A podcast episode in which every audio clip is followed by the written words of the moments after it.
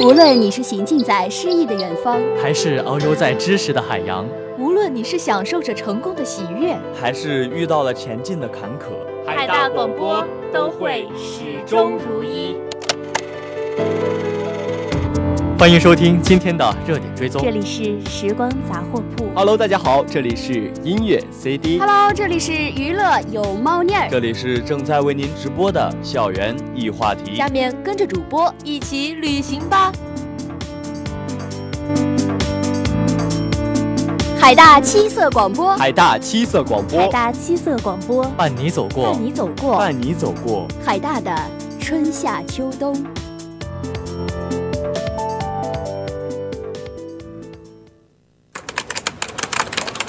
哎，你们说一元钱到底能够做什么？可以坐公交车，还只能是单程；可以买两份报纸，还不能有彩页；可以打电话，还不能超过三分钟呢。那一元钱究竟能做什么呢？一元钱可以是一个贫困山区孩子一天的伙食，十个一元钱能够让三个孤儿在孤儿院吃一顿饱餐。三百个一元钱能够支付一个春蕾女童一年的杂费，一千个一元钱能让一所贫困山区学校拥有一台电脑。献出你我的爱心，从从一元钱开始。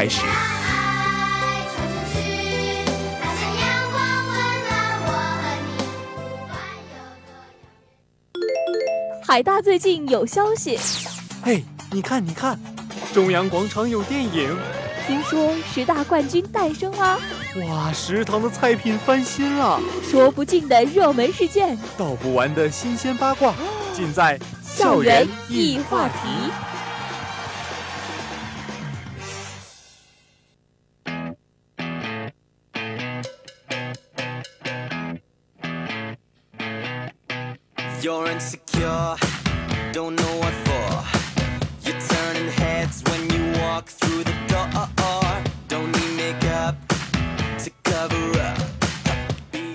校园一话题，话说校园事。大家好，我是你们的老朋友怡怡。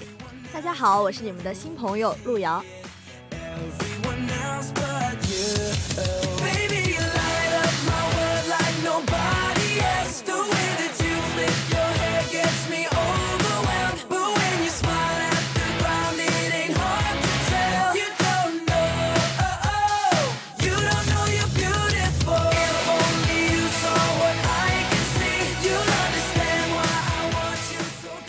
哎，路遥啊，这已经是第四天了，就是算放假的第四天了。你这四天里都去了哪些地方呢？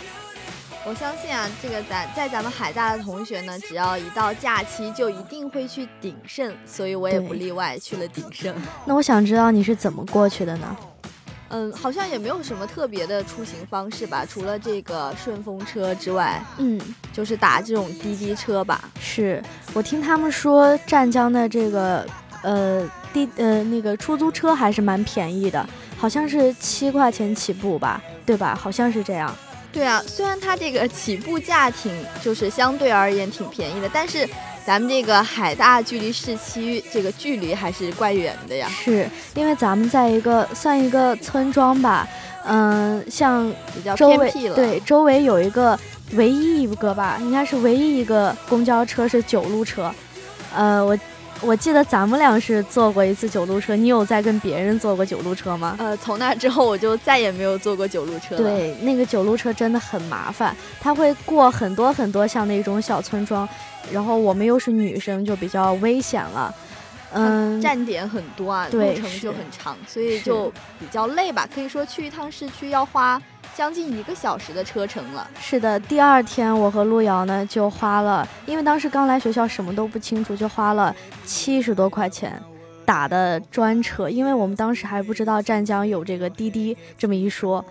现在是就觉得好像开辟新大陆的感觉了。没错，当时咱们还打了那个专车，对，应该是从鼎盛打回来要将近要七十，七十六，很清楚。所以说哇，你还记得？所以说还是挺贵的。是，那么我们刚刚说到了这个九路车的路程远啊，现在我想给海大学子说一个非常幸运的事情，九路车呢为我们海大学子专门定制了从学校一直到鼎盛广场的一个专线。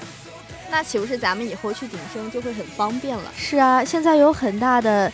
呃，有有很多的海大的学生呢都不想去市区了，因为坐九路车太久了，然后呢坐滴滴又太贵了。然而呢，就在前两天，我突然发现呀，校门口的九路车竟然能够直接到达鼎盛广场了。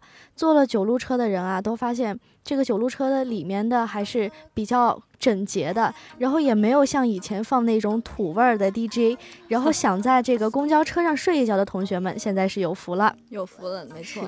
然后呢，它二十分钟呢就可以到达汽车南站，三十分钟就可以到达鼎盛。呃，根据我的记忆，这应该是差不多吧，基本上算是这个滴滴的时间了。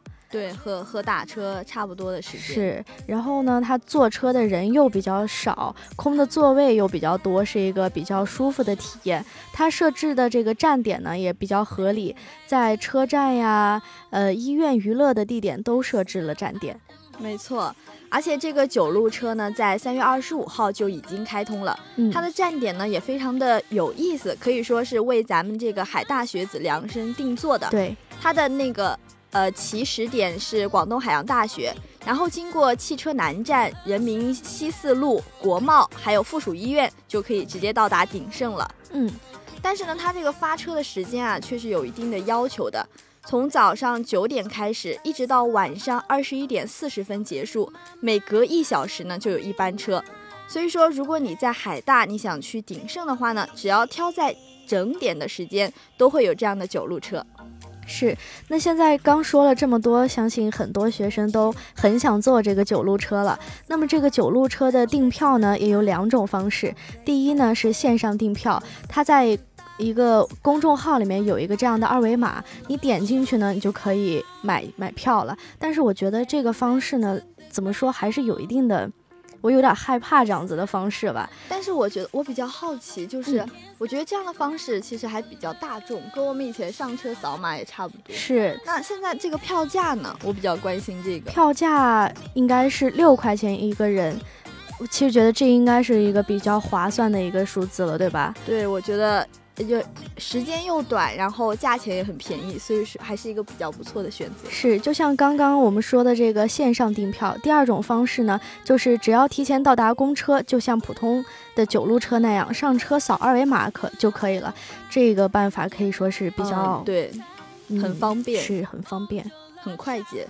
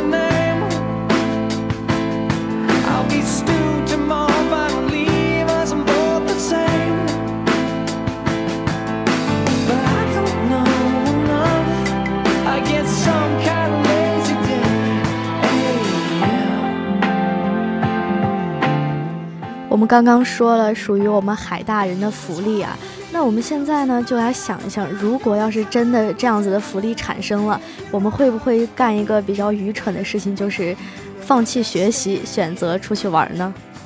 就是逃课出去玩？是是，我觉得应该有可能吧。嗯，若瑶，我想知道你有逃过课吗？我我是一个好学生，嗯，目前还没有。真的吗？对，主要是。主要是没有知道这个九路车，你知道吧？知道之后就不一定了。哎，那我就不应该告诉你，不好意思哈。没关系，我会自己发现的。嗯。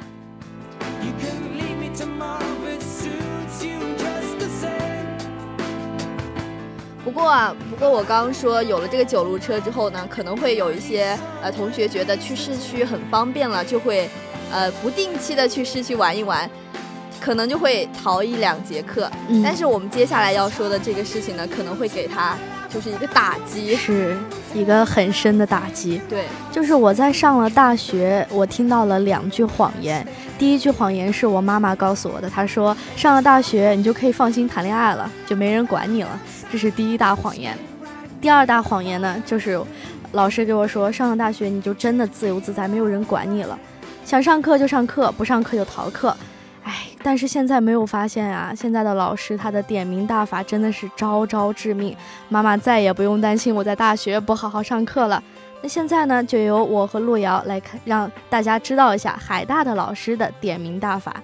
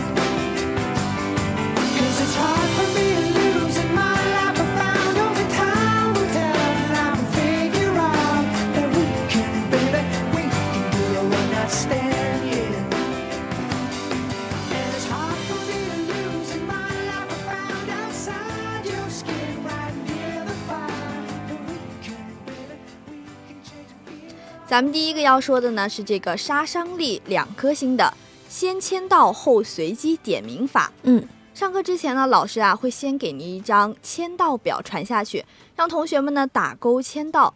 确定完在场的同学都签到之后呢，老师就会随机抽查序号，看是否有同学缺勤。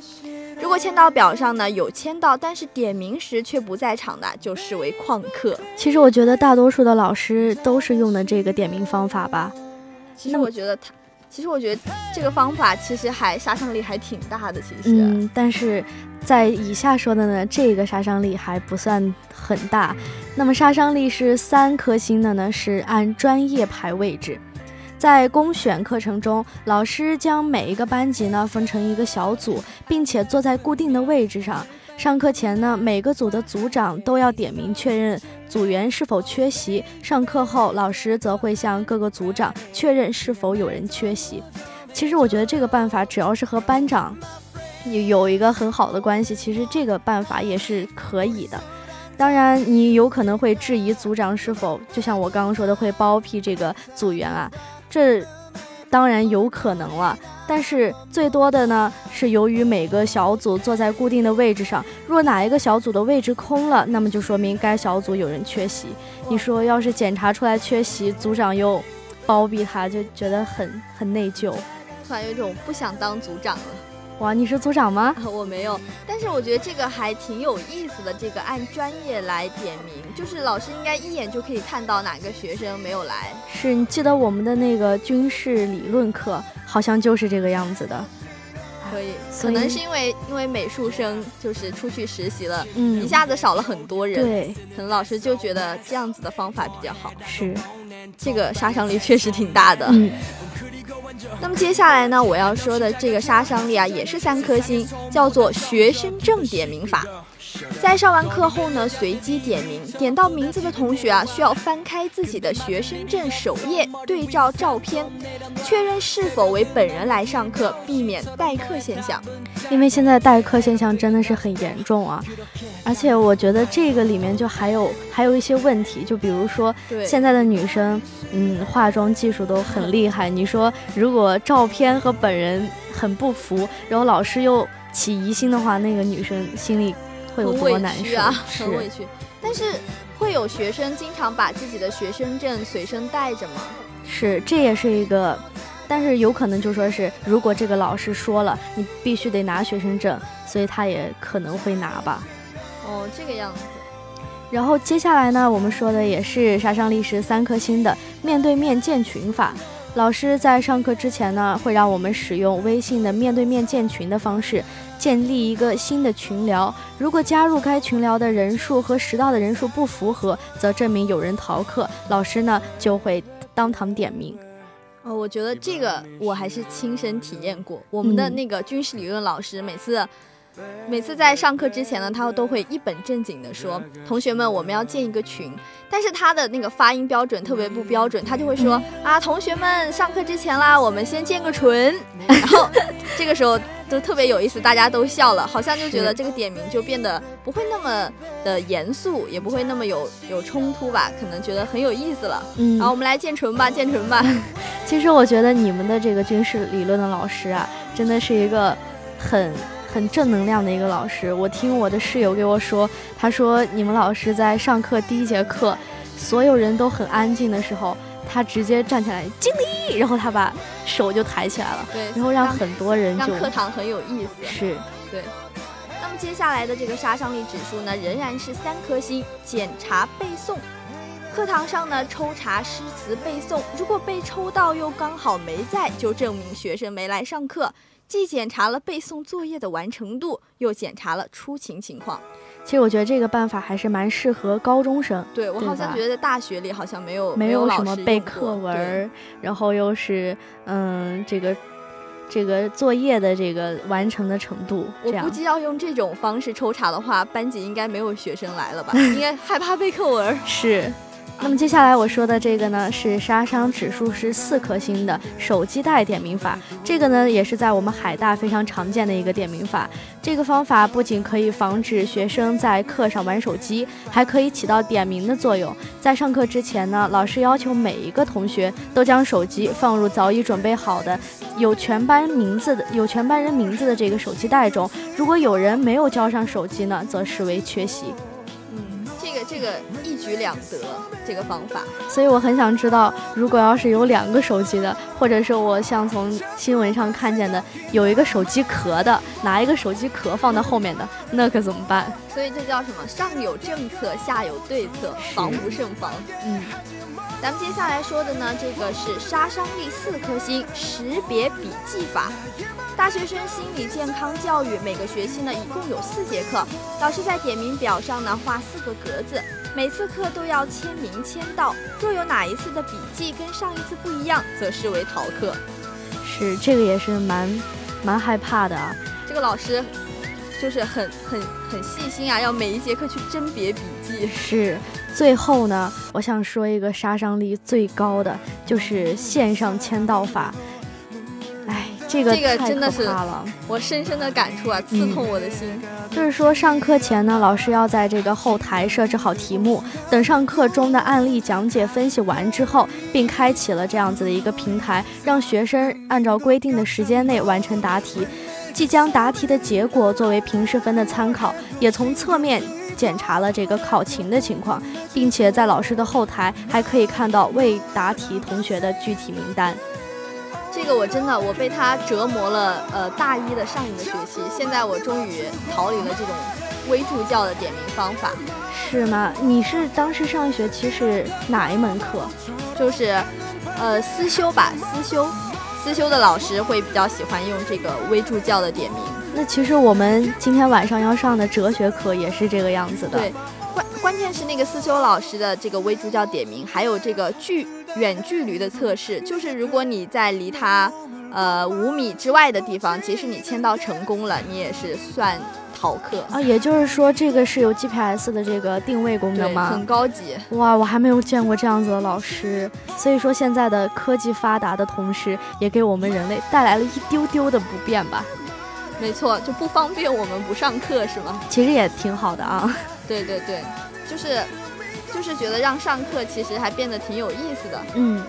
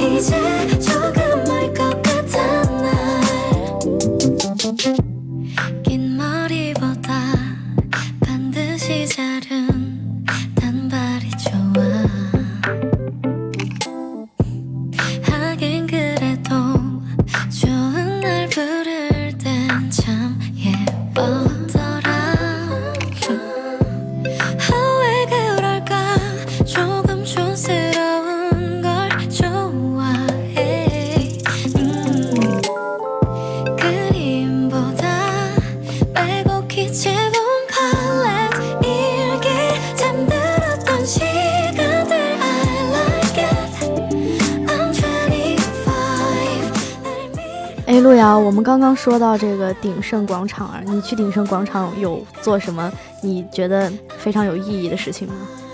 有意义啊！我平常去鼎盛的话，也就是吃饭啊。嗯嗯，我知道你只喜欢吃饭。对，但是五一嘛，因为这个，因为刚上映了一部电影嘛，然后就还比较火，大家都去看了，然后我也就跟着去看了。是后来吗？后来的我们。后来的我们。嗯，其实昨天去看这个电影呢，也是我觉得这段时间以来就是第一次这个满场的电影。是。上一次看电影的话，满场的话还是那个泰坦尼克号了。嗯，可能可能很多人去看后来这首后来这个后来的我们这部电影呢，是因为刘若英的这个后来这首歌，是它代表了一代人的青春，也可能是因为这个刘若英本身就带着吸引人的故事色彩吧。对，可能呃那个前段时间那个宣传的那三首歌呢，都让所有人的回忆都被充分的调动起来了。嗯，反正我觉得呢，后来的我们这部电影。上映的那天可以说是座无虚席了，还挺震撼的。对，后来的我们这部片子呢，其实是引引得了很多的非议吧，也有非议，就是说刘若英对退票，但是没有影响到他们这个票房，哎，是一直在不停的不停的升。这个片子呢，它讲的说是一开始的，呃，其实这个故事呢并不复杂。井柏然饰演的大学生建青和同乡的小小一见如故，两个人一同在北京打拼，为了留在这个城市，为了生活的更好。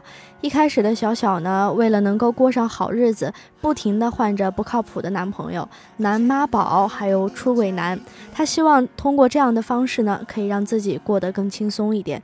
建青很喜欢小小的这种性格，却不敢说出来，只能够默默地在一旁守护。在他失恋的时候，接接他出来，这个在出租屋一起住；在他被伤害的时候呢，偷偷去帮他报仇。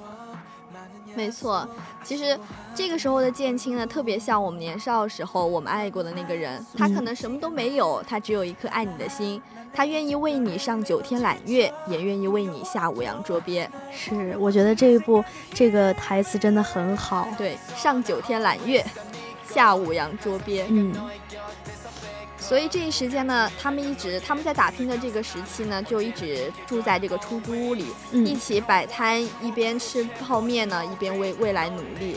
是。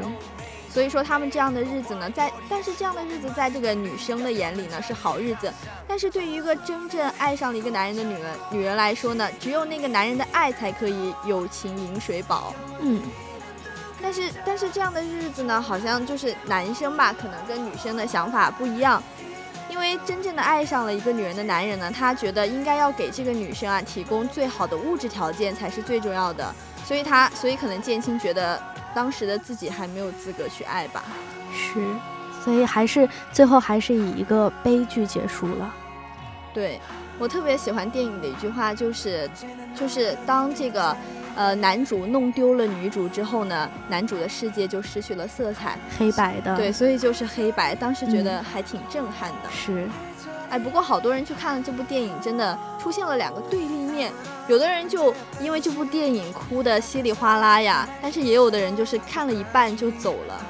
是，我是属于那种算是哭得稀里哗啦的了。我其实对这种他们的爱情故事没有觉得很感动，我很感动的是他爸爸，哎，是那个建青的爸爸给他写的一封信。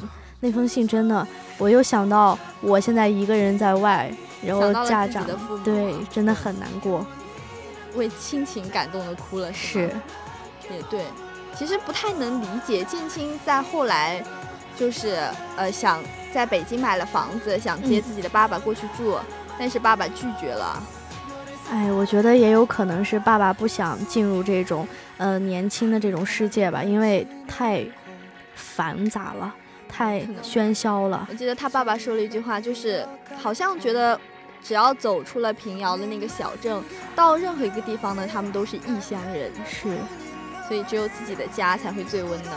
我们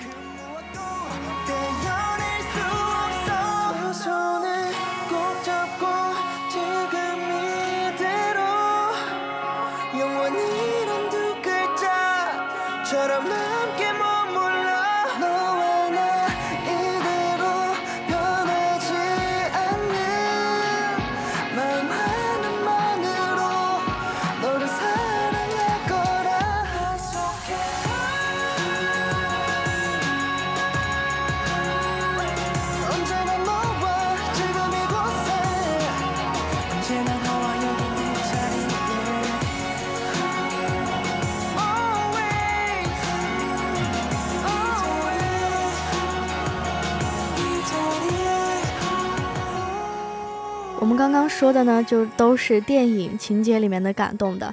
那之后的彩蛋其实也是给了我很大的冲击。洛阳，你呢？其实我觉得好像我对电影的泪点好像没有什么戳中我的泪点，但是我觉得彩蛋好像似乎戳中了我的泪点。是每一个人都有一个难以忘记的人，每个人就是最后的彩蛋就是刘若英在唱《后来》，然后不停的屏幕在切换，就是每个人举着那个牌子，想对过去的那个人说了一些话，是我觉得挺感动的。过去的已经过去了，将来我们还是要勇敢面对的。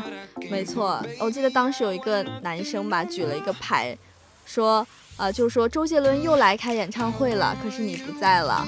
耶、yeah,，我买到周杰伦的票啦，挺好的，就是觉得青春里的一些回忆可能都不再有了。是我，因为我是买到周杰伦的演唱会的票，然后我就很想告诉路遥，你知道吗？就是因为我清楚你。非常喜欢周杰伦，和我一样。哎，每年周杰伦开演唱会我都看不了，每真的好痛苦啊。对，之前就是这次上热搜的一件事情，昨天晚上看了吗？成成都的演唱会，哦、周杰伦的黄牛，就是抵制黄牛，一千九百八的票卖到了。第一次打了九折，现在卖到了，说是门口卖到了连五百块钱都不到，啊？为什么会出现这样的情况呀？因为就是大麦的这个网，你知道吧？嗯，他们所有人都挤着要上这个大麦这个网里面抢票，很多黄牛呢也在抢这个票，所以呢，票都在黄牛的手上，像我们这种真正的杰迷就没有票了，哦、所以就说是，嗯、呃，黄牛的票太多了，已经卖不完了，到后面就开始打折处理。哦，原来如此，所以，哎，所以我们要支持正版。对你刚刚说的那个，啊，周杰伦又来开演唱会了，可是你不在了，我觉得好难过呀。所以，所以我觉得就是，以后一定要带自己喜欢的人去看自己喜欢的人演唱会，是，不要等到他走了就没有这个机会了。对，不要等到我们都活成了我们想要的样子，却没有了我们。哇，这句台词也是很戳泪点的。还有那个，还有那个后来，还有那个我们这首歌，陈奕迅演唱的也很深情啊。是，所以说不管这个电影好不好看，有没有戳中你的泪点，有没有和你有共鸣，但是，呃，怎么说呢？在闲暇的假期呢，都可以走进电影院去看一看这样一部关于青春的回忆，是，其实还是蛮感动的。对，已经负过的人就过去吧，越弥补越痛苦。现在拥有的就不要再负了，人生总是要留一些遗憾的。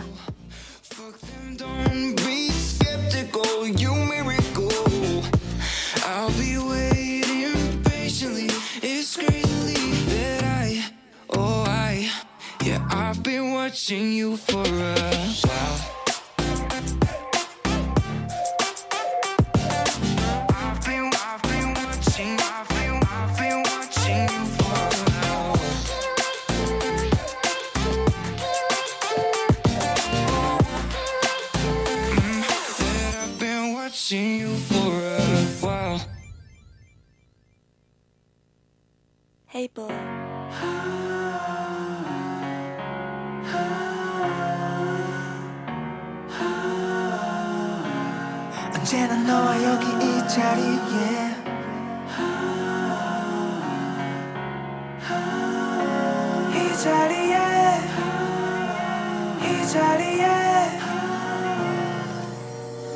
三天的五一假假期现在就已经完全结束了。